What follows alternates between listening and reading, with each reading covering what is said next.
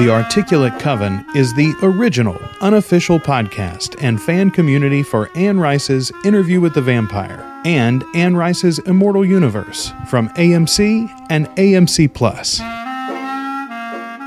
Welcome to the Articulate Coven, the unofficial podcast for Anne Rice's The Vampire Chronicles and the upcoming TV series based on uh, Anne Rice's novels about the vampire Lestat and the rest of the Articulate Coven. We are your hosts. I am Joel Sharpton.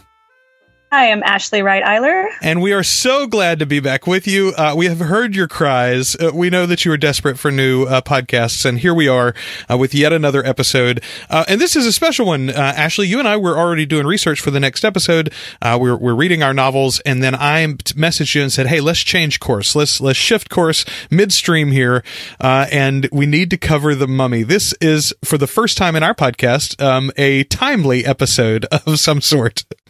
Yes, yes. And for me, I'm super excited because this was a first time read for me. So I'd never read The Mummy before, and it's awesome. So, uh, as I said, uh, we do cover the Vampire Chronicles, uh, the novels by Anne Rice, and the upcoming TV series spearheaded by Anne and her son Christopher. Uh, however, we also are going to, on occasion, cover the other novels written by Anne. This one is one of those. It's not in the Vampire Chronicles series, although uh, there are some connections that we'll talk about as we go. Um, but this novel, The Mummy or Ramses the Damned, was written in 1989. I didn't know it at the time, um, but in my research for this, it actually it never came out in hardback hardback, or, or at least the first edition was not a hardback. The first edition was a large paperback. So it was sort of a pulpy novel from the very beginning. That was the way even the publisher viewed it, I think. Uh, it is set in the early 20th century. It follows the collision between a British archaeologist family and a resurrected mummy, as you might imagine from the title. Uh, it does end on a bit of a cliffhanger, and it includes the statement, The adventures of Ramses the Damned shall continue. And now, almost 30 years later. Um, Finally yeah, we're finally going to get a sequel. It's actually it's coming out on November 21st, 2017 and and actually before we get into the book itself, I want to tell everybody that's listening listening to this if you have not seen the news, um, they are actually running a special promotion. This is on Christopher's Facebook page is where I found this information, but you can if you pre-order a copy of the novel uh, Ramses the Damned: The Passion of Cleopatra, that's the sequel. Anne Rice and Christopher Rice writing together for the first time. If you pre-order the book and then email a copy of your receipt. And he said, you know, you can mark out your uh, specific details there. You don't have to a- actually email him the receipt itself. You just need to show him proof that, that you purchased a copy of it. But if you email that to ramsesnovel at gmail.com, and I'm going to put this in the show notes too, once the book is out, they're going to send you a copy of the manuscript, uh, not the whole thing, but one page from the original manuscript, and it'll be signed by both Anne and Christopher. So that's a really, really cool keepsake if you're a fan uh, of uh, these books, if you're a fan of these uh, authors, um, make sure and do that. So, so make sure that that happens. Uh, go to um, Ramses novel at gmail.com. That's the email. Send that email in when you pre order the book and you can get your copy. I did it the other day, Ashley. I'm so excited. I'm going to definitely uh, pre order this bad boy now because I want it in my hands the second it's available. So let's do a few spoiler free things here in case you're listening to this and you've never read The Mummy. And, and before you get into our actual spoiler discussion, you want to go and check it out yourself. Um, then uh, let's talk a little bit about how this sets it apart from the other The Vampire Chronicles books and um, what we thought of it overall. Uh, and again, spoiler free. So the, the, first thing that stands out for me, Ashley, there's a lot of sex in this one. If you're a fan oh, of, um, yes. if you're a fan of uh, Anne's uh, erotica books or uh, some of the other writings that she's done outside of the vampire novels. Um, she is, I mean, in the vampire books themselves are very sensual, but because of the nature of her mythology of vampirism, there's not really an opportunity very many times in the novels for a sexual encounter to take place. Um, an actual sexual encounter, I should say.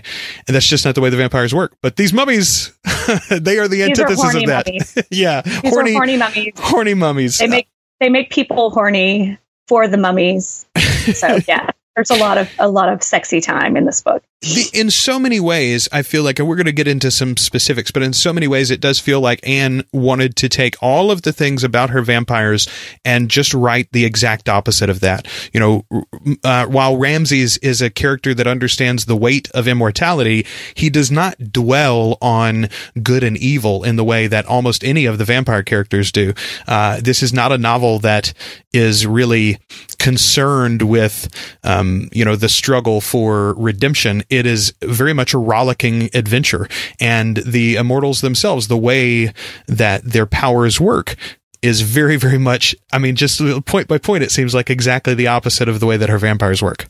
It definitely to me feels a lot different when you when you called it more of an adventure. It's it really it feels that way and it reads that way. It read I read this book so quickly I just devoured it because it was so much fun. Like there's there is a level of like of like suffering and sadness about the immortality and things like that, but it's not anything like like dealing with like sad sad sack Louis. You know, it's much more it's much more exciting and and I think because they're able to reveal themselves to people a little bit differently. It's I don't know, it's just it's a different it's a totally different feel. I had so much fun reading this book.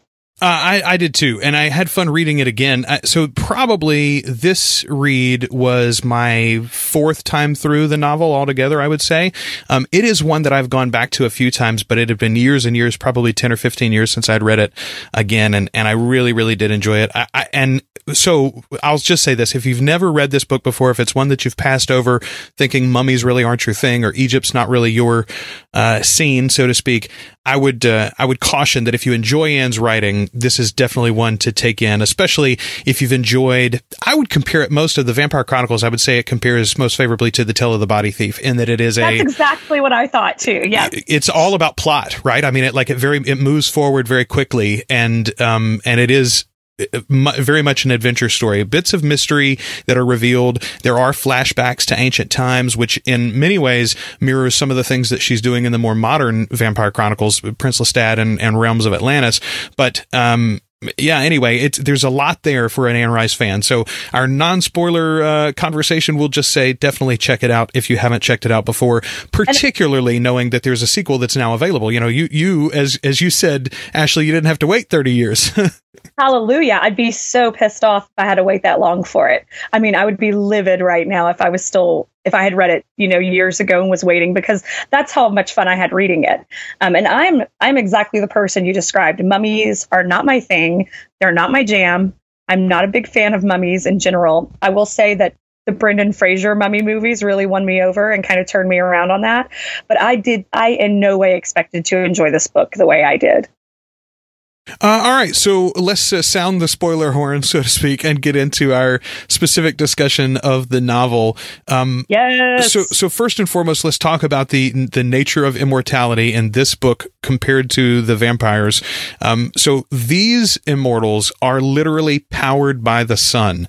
Uh, you know, the the story begins in 1914, uh, the Edwardian period in England. You've got Lawrence Stratford who has discovered a tomb. And they unearth this mummy, uh, who the writings in the tomb with him uh, claim to be Ramses the Second, or, or as he calls himself, Ramses the Damned. Now, Ramses' tomb had already been opened at this point, and, and the body of Ramses the Great is on display, actually, and it's an old man, supposedly. Uh, history would tell us that Ramses was king for like 60 years, and that's what this uh, Mummy's writing said, except that he also claimed to be immortal. He faked his own death, went on to counsel other kings and queens of Egypt, and then eventually decided to seek his his rest in this tomb. Uh, so once he's brought out into the sunlight, boom, you get a reinvigoration. The the mummy comes back to life, and then the story takes off from there. Um, and as we already mentioned, these are horny mummies. The the the immortality, yes. the the elixir that empowers this being and and the other beings that uh, may or may not eventually take on this formula. Um, they are never needing anything. They don't need air. They don't need food. They don't need water. They don't need sex, but they desire all of those things. They are never full. They eat voraciously. Uh, they are driven to have sex at very uh, inopportune moments.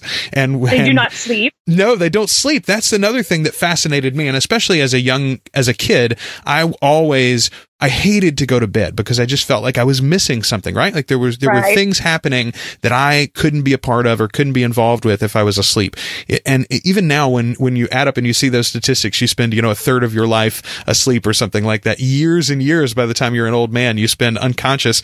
It seems like such a wasted thing. So the idea of an immortal being who doesn't have to sleep, who doesn't have to rest and can spend literally every moment uh, in pursuit of knowledge or adventure or excitement or or, or experience, whatever. That is really, really, um, I am down for it. yeah, day and night. Like, not only is the sun awesome, but I can go out in it without, you know, burning to a crisp. So I do enjoy that that they don't have in the limitations that the vampires have. You know what I mean? I yeah, that's really so where did he get the, where did he get this power? The the idea is that Ramses, as a as a young pharaoh, he began to conquer the Hittites, and he uh, discovered rumors of a priestess who had the secret for eternal life. And he finds this woman. The woman laughs at him, says that this elixir will destroy the world. And Ramses doesn't understand that at the time, but he begins to discuss it and and and wrestle with this idea uh, over the course of the novel. You know, the the fact that this gift for him that will allow him to do anything and everything forever um, would, if exposed to really anybody almost w- would lead to the literal destruction of the earth. You know, as he says in the book, immortals could uh, over people um, mortals and very quickly fill up the earth. It, it would be it would be um, unbelievable. It would be a catastrophe. Uh, but he, in his wisdom, is able to um, sort of contain it. He he destroys the formula. He destroys the the records there after memorizing them. He kills the Hittite priestess, and then keeps this secret to himself. He reigns for a long time, uh, and once his son wants to take over, he decides to wander the earth for a while, and then eventually he comes back to Egypt and lives as this secret immortal counselor to the queens and kings of Egypt, arising when they they call for him. Eventually, Cleopatra is one that calls for him, and that that's really where the crux of this story begins is the relationship with Cleopatra. So, what did you think about well, first of all, what did you think about the historical figures period? The idea of using Ramses II uh, and Cleopatra in particular as like these characters in a, a fictional novel. Oh, I loved it. I think it's I think it's a brilliant, you know, a, a brilliant way to keep to well to get get you interested in something or you're something you're already invested in. You know you've already heard we've all already heard these stories. I mean even if you don't know much about ramses you know everybody knows about cleopatra you know?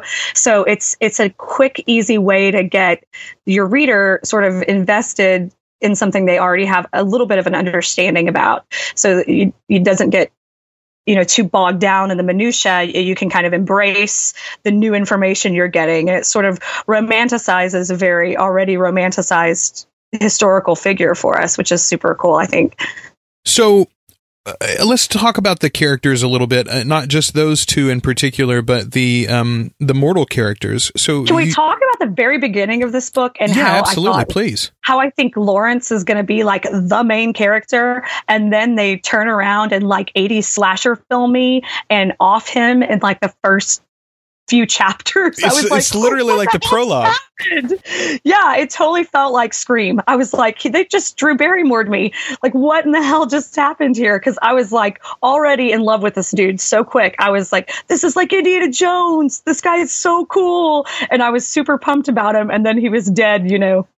Well, and he, like He's so compelling too because it's it's not only that he's as you say he's sort of an Indiana Jones figure. He's here. He's you know tearing into the undiscovered tomb, but but you get to sort of hear it from inside his own head, right? You get a lot of his backstory there in that first chapter. You discover that he's got this long secret relationship with his friend slash lover uh, that he's turned his back on because you know they're both upper class British men in a, a certain age when that was not a proper thing that they could could do. But also the fact that he turned his back on his fortune and his career and his place in British society. Why? Because he loves the treasures and tombs of Egypt, because he's, he's madly in love with ancient Egypt. And all of that is super compelling. And yeah, as you said, you're like, this is a character that I could follow through the whole book. You get hints that his daughter may be very like him, and you and you're like, okay, well, the younger daughter and this older Egyptologist, this could be a great pair. And then boom, he's snuffed out, which yeah. the only thing that it does to the only thing that it serves to do is just to make sure that you absolutely hate um uh, uh not Elliot Henry you hate Henry, Henry. yeah uh, yeah, you know, just absolutely. you just detest him from the outing, and then and from then he Street, he's an ass. He earns that and lives up to it again and again and again. And I got to tell you, like of all of the detestable characters that Anne Rice has written, and she's written some real scoundrels, right? This guy oh. is just so unredeemable. He's so completely wallowing in his own detestability, uh, and and especially when surrounded by such likable characters. His father, uh, Elliot, you know, is is a a bumbler and he's uh, a cheat and he's stolen a fortune from his friends and family, and yet you still like him. You you care about him, and you think that he, here the whole novel really is about Elliot trying to steal the elixir of life, right, from Ramses, and yet you still like him even at the end. Uh, but Henry has none of that. No, no, indeed, no, indeed. He's he is he is absolutely irredeemable, and I kind of like that. You know, like I think that especially in this day and age, we deal with so much gray. Like it was really nice to read something where someone's just obviously a douchebag and that I don't have to like I don't have to give him grace. I don't have to try to see his point of view. He's just a dick and it's okay. You know what I mean? Yes, absolutely. So the the other thing that um, I, I wanted to say there though is that I thought it was interesting that Henry is so anti-intellectual too, um, and I, I, don't know that this was necessarily something that was a hot topic at the time that the novel was written, but it seems so uh, uh, currently uh, a hot timely. topic, right? It's very timely. Like the idea that the the one truthfully bad guy in this whole book is a devout anti-intellectual when confronted with the, the idea that he has seen an immortal man, you know, a risen ancient pharaoh he has no interest in the mystery of it at all. He has no interest in, uh, he doesn't even care. He never once questions how any of it happened or whether he could get the elixir himself or none of that. He's just like, just trying to see how he can make some money off kill it, it with fire, kill it with fire, basically, and run from it, you know?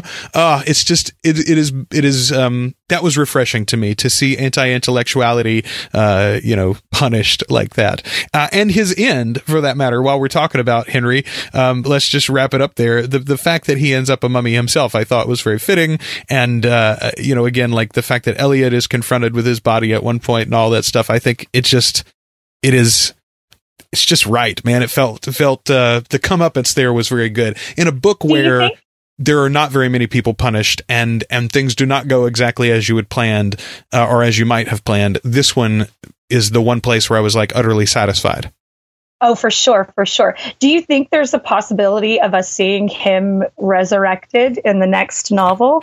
I, so it's With possible. Yeah, it's possible because you've got, I mean, you know, you've got Chekhov's uh, immortal elixir, right? So at any point that could drop on anybody. But at the same time, I, I don't think it's necessary. I think the, when you have two characters who are as compelling and as multifaceted as Ramses and Cleopatra, and there's at least the hint that there's another immortal in this next novel in this sequel novel that is involved in the storyline i don't think you're going to need a a mortal uh, provocateur um, well in that case he would be immortal i suppose but i don't i don't think you need to bring back that petty villain i don't think it's necessary at all and again like his his end was fitting. So no, I hope that nobody oh, goes for back. Sure, it was. I hope that nobody goes back. So I'm I'm I'm looking here. I don't have the book in front of me, and I'm I'm uh, googling um, rapidly because I'm not positive that I'm getting this name right. But um, Lawrence's friend and associate, his partner, is Samir. Is that right?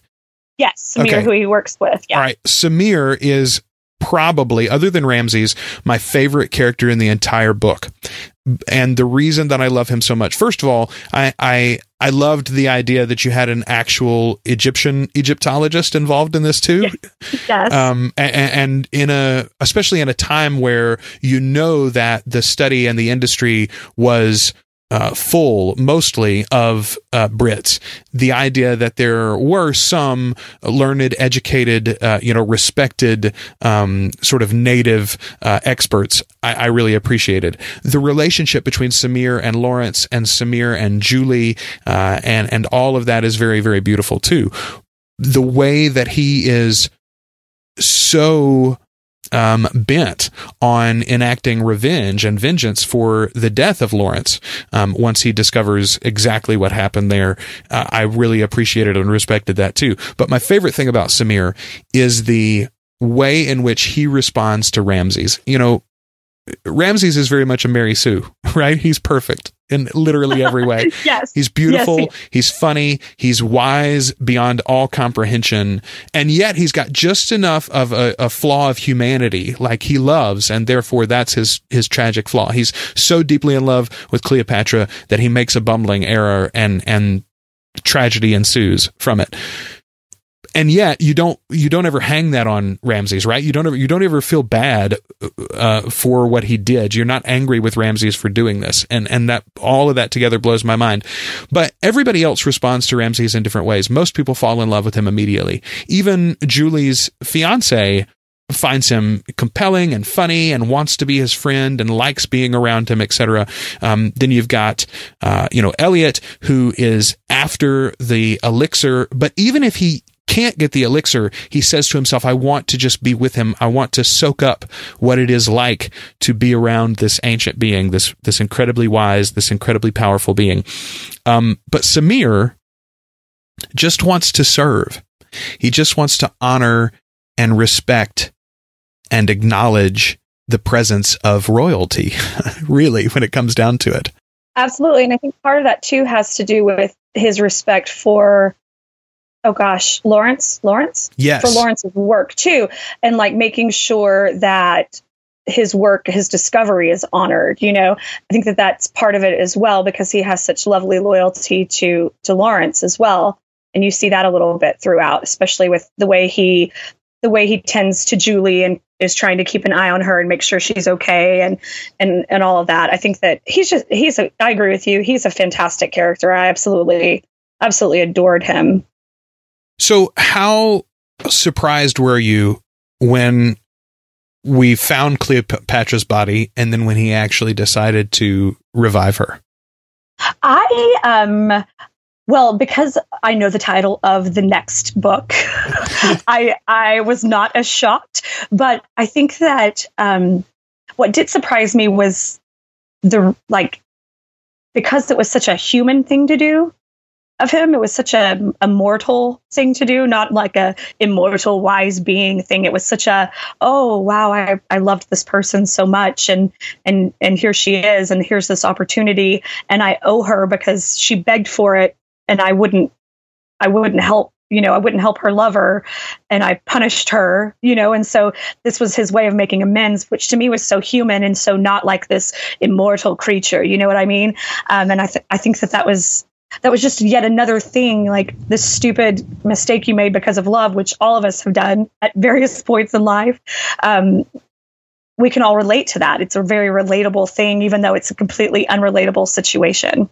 So the thing that stuck out to me this time that has never been there in any of my readings before and i'm sure it's it's about the current climate that we live in and my own evolution as a human being it is a transgression what he does to Cleopatra. And and that occurred to me this time and it never did before. I, I never thought about him assaulting her when he gives her the elixir. But that is exactly what he's done. It's it, it, uh, it's akin to rape. He oh she didn't ask that. that not only did she not ask for it, she very specifically told him no. And when when he refused to give it to Antony, she says, "I'd rather die then." And she mm-hmm. very now in the in her last moments uh, we we discover in the book she tells Ramses that as she was dying uh, from the poison she then tried to ask for the elixir and was paralyzed. But but truthfully that's not a I don't feel like that's a conscious sober moment right? If you're literally choking to death uh, being asphyxiated because of a poison you, you'd say lots of things I imagine. Everybody will struggle for life in the last moments. But what she had decided was she didn't want immortality without Antony. Without Antony. I think that's a wrong choice on her part. I think Ramses is absolutely right. And again, we only get his point of view really on this, but but from what how he describes uh, Antony to make him immortal would have been disastrous. Dangerous. Yeah, right, dangerous. Would have been incredibly dangerous. And we see the danger and the damage that Cleopatra can cause stumbling, bumbling all by herself. And we don't believe, we're not shown in the book that Cleopatra is inherently an evil being uh, or desires to do evil or, or whatever. She was someone that was ripped from a uh, a, a, perilous moment of death, a, a painful, um, you know, chaotic moment of death, and then lost in uh, 2000 years of blackness basically and then ripped back into life a painful by the way half life because she wasn't even fully formed he didn't use all of the the vial so the combination of all those things i think can excuse most of her violence and and um, ca- casualness about human life. Um, if she had been brought into immortality in the proper way and Ramses had been with her, I think most of that would have been avoided. Having said all of that, though, yeah, this was not her choice. Like, and it occurs to me now, this is, I always felt like the failure of Ramses was um, to to do it halfway and to not yeah, that kind of half-assed resurrection. Yeah, exactly, and to not be involved in her tutelage, et cetera, et cetera, in those in those first few hours, so that he allows so many people to to die. But to me, that's not really his fault. The fault is going against her wishes, making a choice, forcing her, truthfully, into immortality, and I do wonder if that won't be played out in a larger way in the sequel. If we won't, if that won't be, in fact, the the largest question. In many ways, didn't he do it again to Julie at the end of the novel as well? Like she she jumps into the water. she does not know that Ramses is there. Right. She's trying to off herself. Right. I mean, she, her, snatches her up. She, it's not like she doesn't know that she could have the elixir. She's turned it down already. She's sent him away, so to speak, you know? And, and the fact that he saves her, the fact that uh, when literally faced with the moment of her death, she decides to drink the elixir. Again, I don't think that changes the fundamental questions of is, is Ramses basically forcing these women into immortality? Now, Elliot, that's not the case at all, right? He gave him the vial and absolutely gave him a choice hundred percent. But that's not the case for the two females, and it just sort well, of blows my mind. With, with Julie, is it not more interest like like uh, trying to intercede on a suicide attempt, and then at the end ends up? I, I don't know. I don't know that I feel as as bad about it with Julie because I feel like he. I don't think I don't think you're wrong to try to save someone's save someone from suicide. Yeah, that, that sort of like you he know, had like, put her I, into this because of his presence and because of the events. He had put her into a chaotic mindset that she wouldn't. If if she had never met him, she wouldn't have considered suicide in that moment. Absolutely. Is what you're saying. And so he's trying to yeah. intervene there, and then they have a conscious decision about immortality. Uh, maybe yeah. you're right. It's definitely it's definitely not to the level of pouring half the vial over a you know an ancient body here, we'll hope for the best. Oh, Pour half goodness. of this year and hope for the best. Lord, um, Lord. But Lord. that that moment, by the way, is is the one moment in the book where I really do feel like though that um, Ramses becomes a fully three dimensional character. He's not a Mary Sue in that moment because, as you say, it is a very human decision. He's confronted with this lost love, with with decisions that he made that he's regretted now for two thousand years, and given a chance to do something else. He tests it out, right? To remind himself once more, can, can, it really bring back something that ancient? Yes, it can. This real mummy hand is alive again. I've thrown it into the sea now. I'm going to go bring back my, my lost love. And then when he actually does it, he has another human moment by being confronted with the terribleness of what he's doing. He can't even handle it. He, the, you know, Ramses the Damned stumbles back from this corpse that comes alive and, and then is, you know, shot and confronted by the police and it's a whole big thing. But, but I, I do think it's the one it's the one scene that completely humanizes him for me and so um, even though it's a big blunder the fact that it gives us a cool rollicking adventure story for the rest of the thing i i, I forgive him. Um, how gross is it to have sex with a, a half revived cleopatra um, on a scale of one to ten, I'm going to give that about a twelve. Right? Like there's there's so there's so many moments in those scenes. Um, you know, there's a couple of incidents there. There's one where like she seduces a guy on a street. Then there's the time with Elliot. Uh, you know, there's like three incidences I think b- before she's fully reformed, and each one of them plays like you know the opening of American Gods or something where the where the the Sheba character swallows the guy whole with her vagina or something. It's so terrifying. The the idea of like the random sexual encounter turning malicious. It reminds me of um again this novel was something that i read pretty young i was like 13 14 so i'm sure this has some effect of some effect on my own uh, adult uh, sexual growth i'm sure but the the other thing that it uh, reminds me of is like the Species movies, right? Uh, the Species, yes. the first Species movie came yes. out around the same time, and you've got this beautiful creature, this a face that'll launch a thousand ships, literally, and yet when the the the sexy happy time process begins, it's it always ends in uh, tragedy and horror. Um, it's an old trope, right? Like women are scary. That's what men have thought oh, for yeah, always. For sure. Yeah, for sure. I mean, like, I don't know. That's I don't think I'm going to bed with Cleopatra. Just saying, like that's not anything I, I I'd pick to do. I mean, I'm sure she's lovely, but yeah. well, uh, I would wait till her cheek was whole at least. Like that's the. I, I will say this. Um, so I was searching for uh, on our little project board. I was searching for a, an image to go for this episode, and there are a lot of great covers of the Mummy, but one in particular that I started to use, and I think this is actually from like um, maybe an illustrated edition or something. But it's an image of Cleopatra um, with her headdress and everything, except half of her face is still mummified, and like there's an open open wound in her cheek that sort of looks like you know Two Face from the from the Dark Knight. you know, it's it's it's crazy looking. I was like, image, yeah, man, take that to bed. Absolutely. The image that really stuck with me was her having to like cover up her her like leg that's still just like bone and dust. Like yes, the bone like, toes, the bone toes in the sandal. Don't know why that stuck with me so hard, but I was like, "Girl, you need to get yourself a nice full skirt and maybe put that put that bone foot in a boot, and it's going to be fine." so, um, so we mentioned it sort of in passing at the beginning, but there's a there's a lot of um, I say a lot. There is a decent amount of discussion of bisexuality in this book, which is uh, not a topic I think that you read a lot about in the '80s um, when this came out, uh, but it is a theme that's very common in Anne's writing. I think Anne's sexuality itself is uh, pretty fluid, and almost all of her characters tend to be on that spectrum somewhere too. Um, Elliot and Lawrence, we've already decided described they had a relationship as young men, but also um, Elliot had an affair with Henry uh, when he was younger as well. Oh yes, that's right. Yes, that that surprised me. I did not see that coming. Well, I, I think the it, it it layers on and what it does is it it allows some believability for the fact that all of these extended characters have allowed Henry to continue to sort of be this leech on their lives. You know, each one of them has their own reason for sort of ignoring it or looking the other way.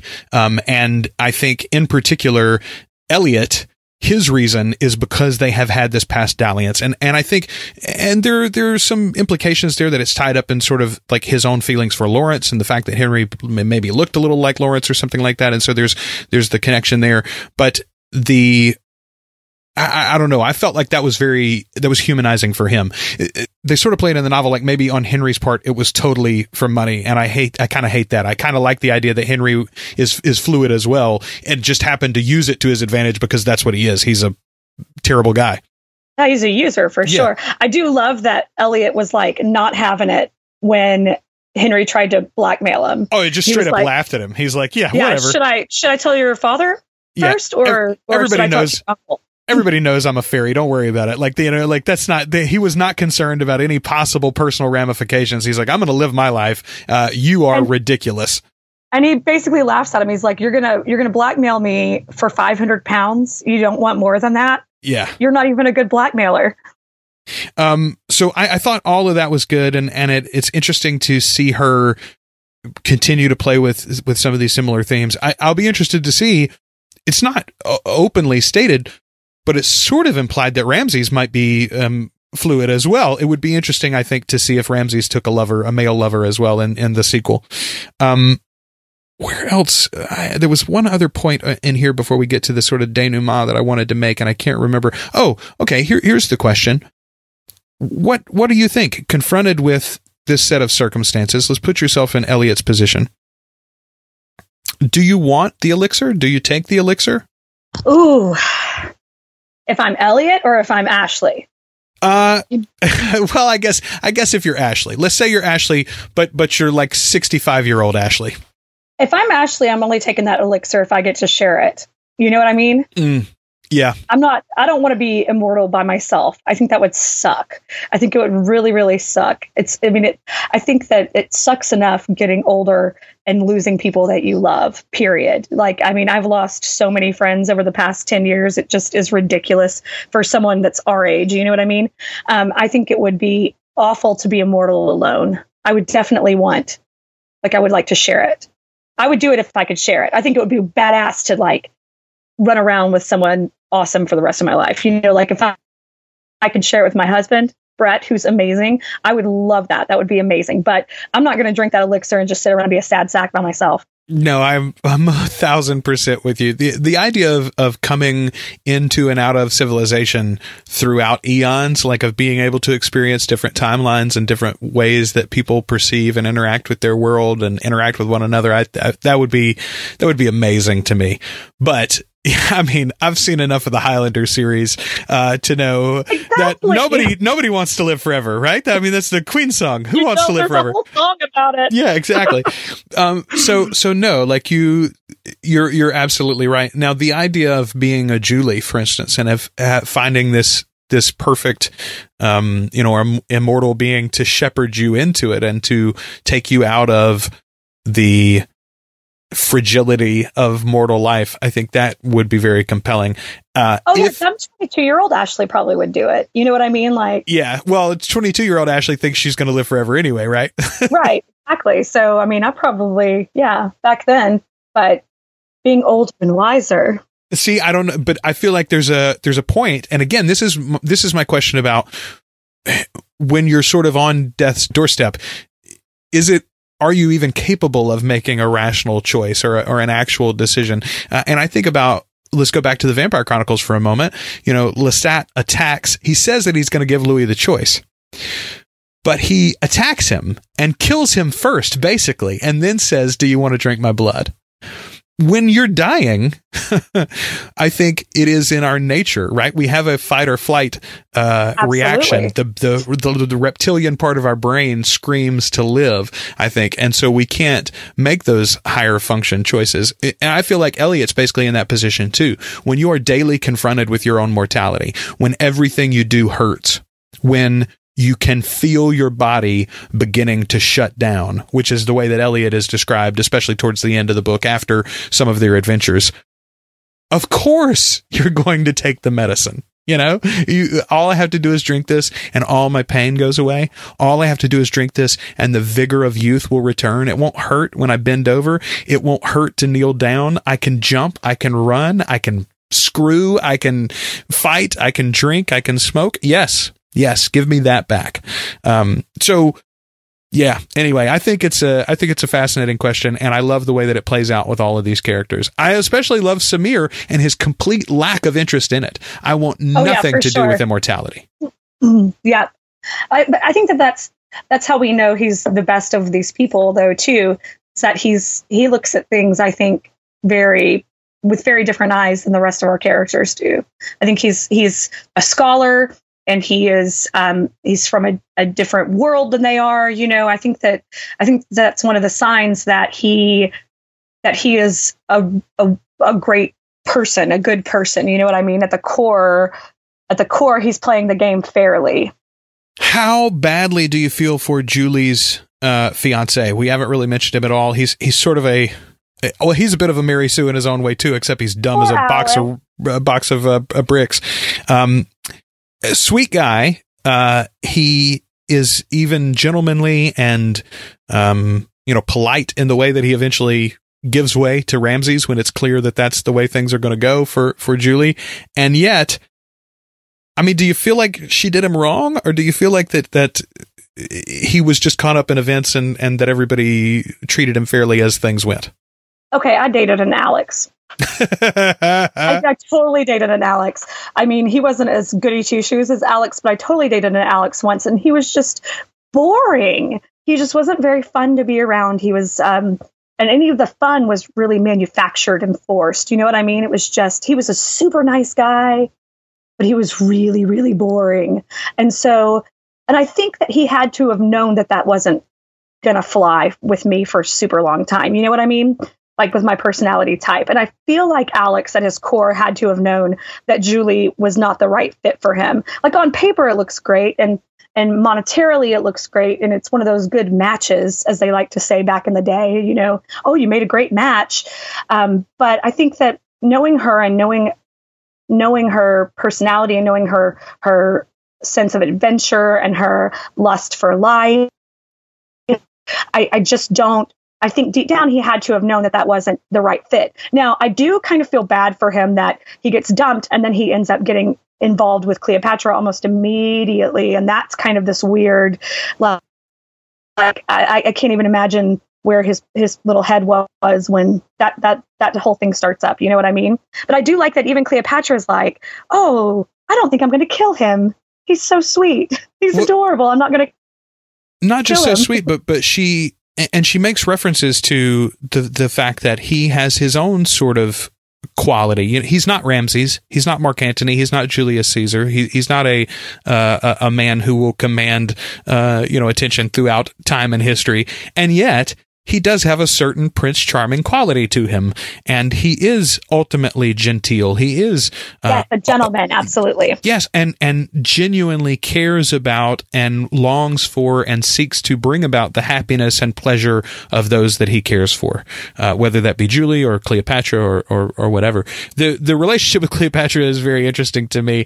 Uh, I knew some Alexes as it relates to the Cleopatra relationship. I I knew some guys who were with a woman who was clearly beyond their their league, but also like it was it was convenient for her. Like she had a she has a puppy, you know, effectively. Um, Absolutely. And and there is something uh, some some some women women and men, uh, in fact, uh, like a relationship that is completely off balance like that. Um, and uh, it's interesting to see that play out in the novel. Um, I will be interested to see if that character comes back and is involved in any great deal in the sequel um, because of the relationship to Cleopatra, because of the nonsense that they fed him on his way back to England.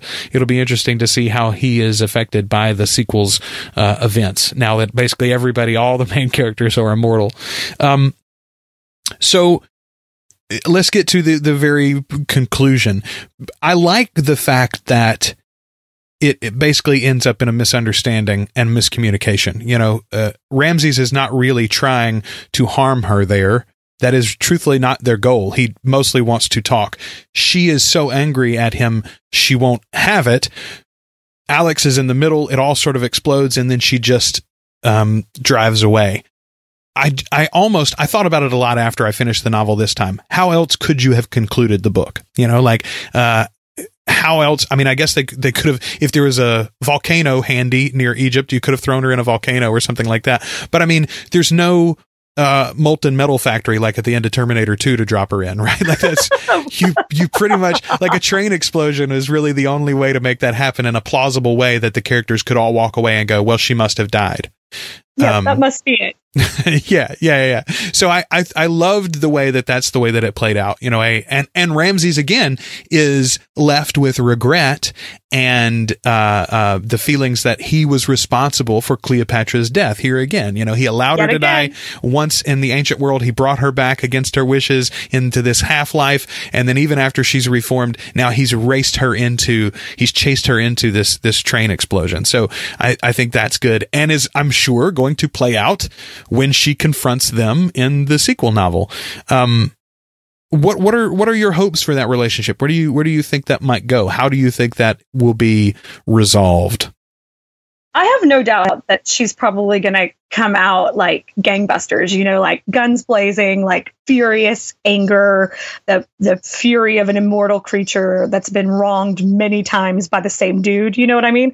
But I I do hope that she doesn't end up getting super two-dimensional. You know what I mean? I hope that there's still I hope that we don't lose depth. I hope we don't lose that that um the gray. You know what I mean? Like I hope that she doesn't become a caricature. That's kind of what what I'm really hoping because I, I sort of feel like in this book it didn't feel like she was the villain. You know, like air quotes around it.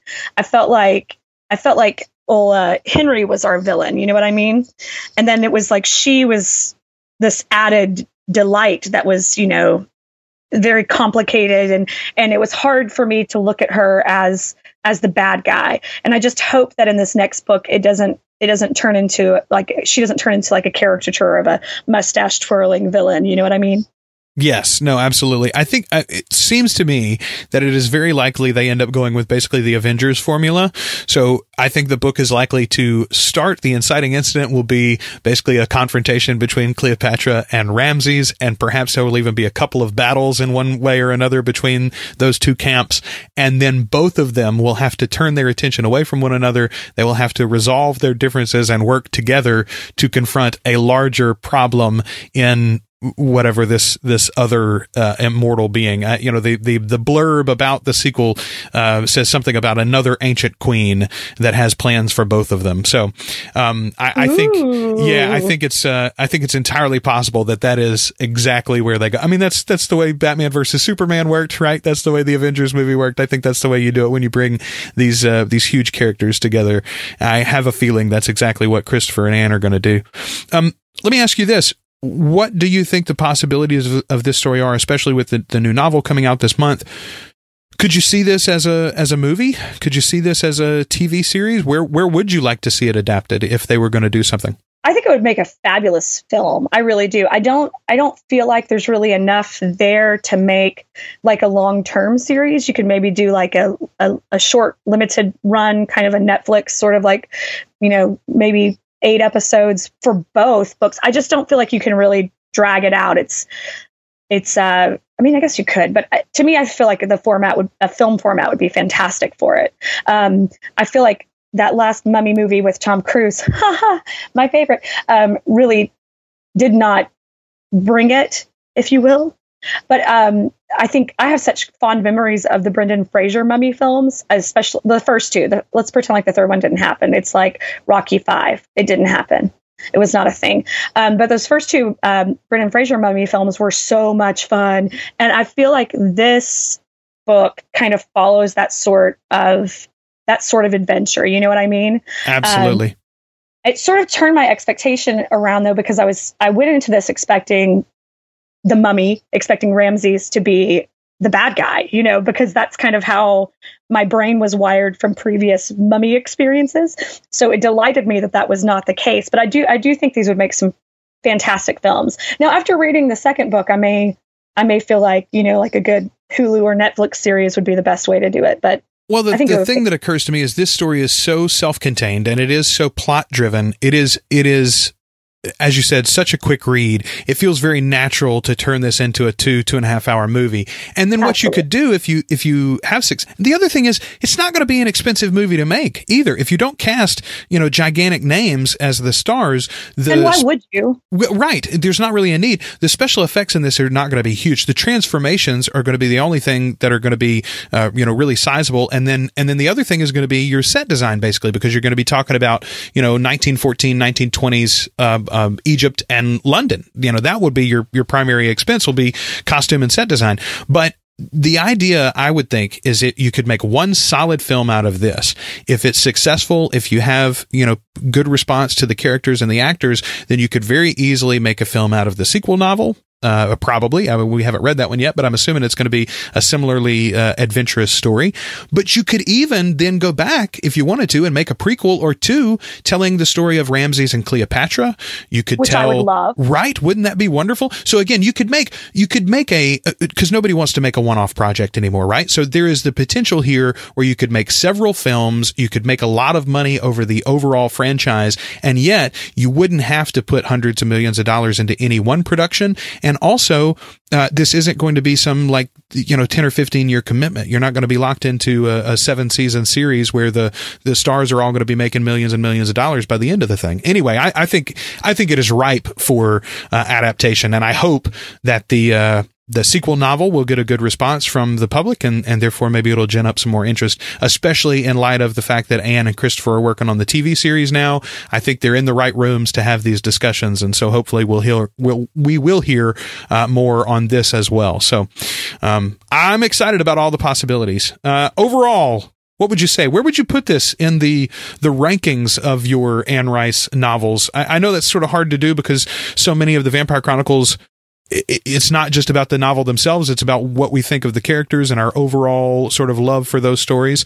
But um I, to me I, I, really do. I like this one. This is one of my favorites of hers. Um if you just take it as a novel i'd probably put it i don't know behind memnoch and tale of the body thief maybe the vampire lestat. But other than that i think it's probably my my fourth or fifth favorite favorite book that she's ever written yeah, it's definitely in my top five. But I have some weirdos in my like Pandora's in my top five. I love mm. that.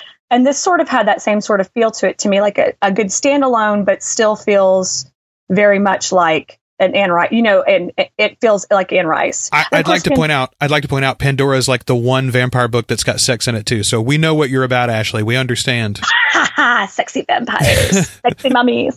Um, no, I, but I, I can't believe how much I love this. I really was surprised and delighted. It was so, and and I guess too because this is the first time since we've started doing this that I've read something I haven't read at all it was really fun for me. And so it it wasn't a re-exploration. It was like this this first time experience. So um, I would definitely put it in my top five for sure. It might even it might even be in my top three to be honest. Like I was really, really, really enchanted. Um, all right. Well, I, I think that's a, a, strong enough suggestion for it from us, folks. Uh, don't forget to uh, not only go and check out uh, The Mummy or Ramses the Damned, but also pre order your copy of Ramses the Damned, The Passion of Cleopatra by Anne Rice and Christopher Rice, coming out November 21st this year, 2017. And when you pre order, uh, email your receipt to ramsesnovel at gmail.com, uh, along with your uh, name and address, by the way, and you can win a copy of a page of the manus- manuscript manuscript of Ramses the Damned, The Passion of Cleopatra, signed by both Anne and Christopher Rice. So that's very, very cool. Um, Ashley? Oh, and, uh, yes, I'm sorry. Too, they are um, not doing a lot of book touring for this. Ah, yes. I, uh, I read that on, uh, I think Christopher made a post a few days ago about that. But they are doing a book signing. I can't remember what bookstore. But if you check out Christopher's um, social media, if you check out his Facebook page, there's some information on that if you'd like to get a signed copy of the book, how you can kind of go about that because they're trying to make it easy for people to get their hands on signed copies if they want, even though they're not doing a big a big book tour for this one.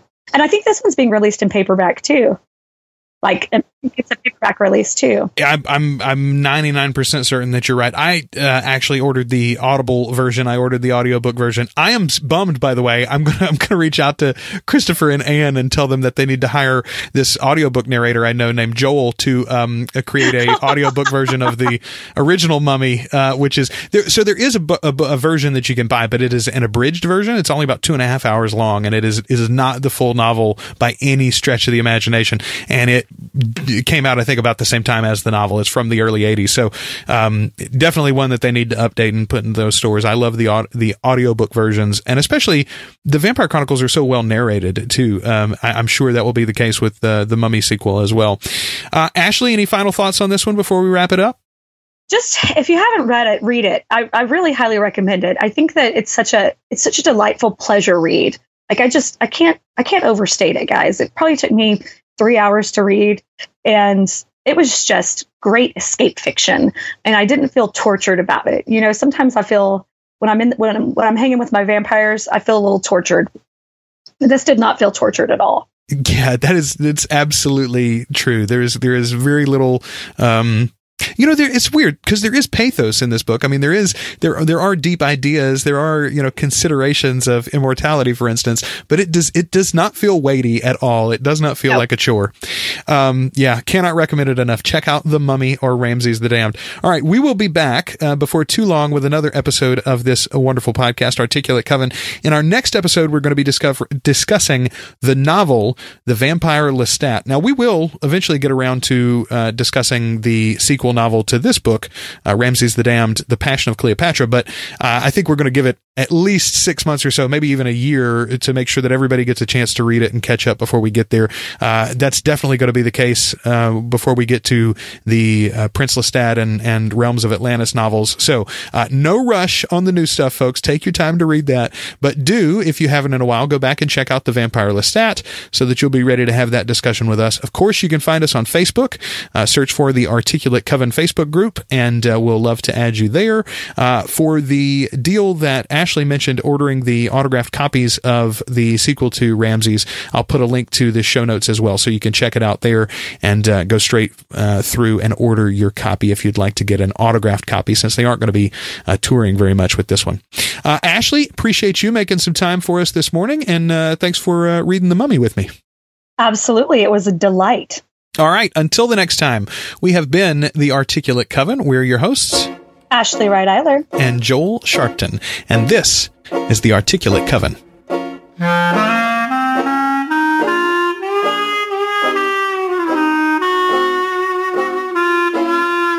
Thanks for listening to The Articulate Coven.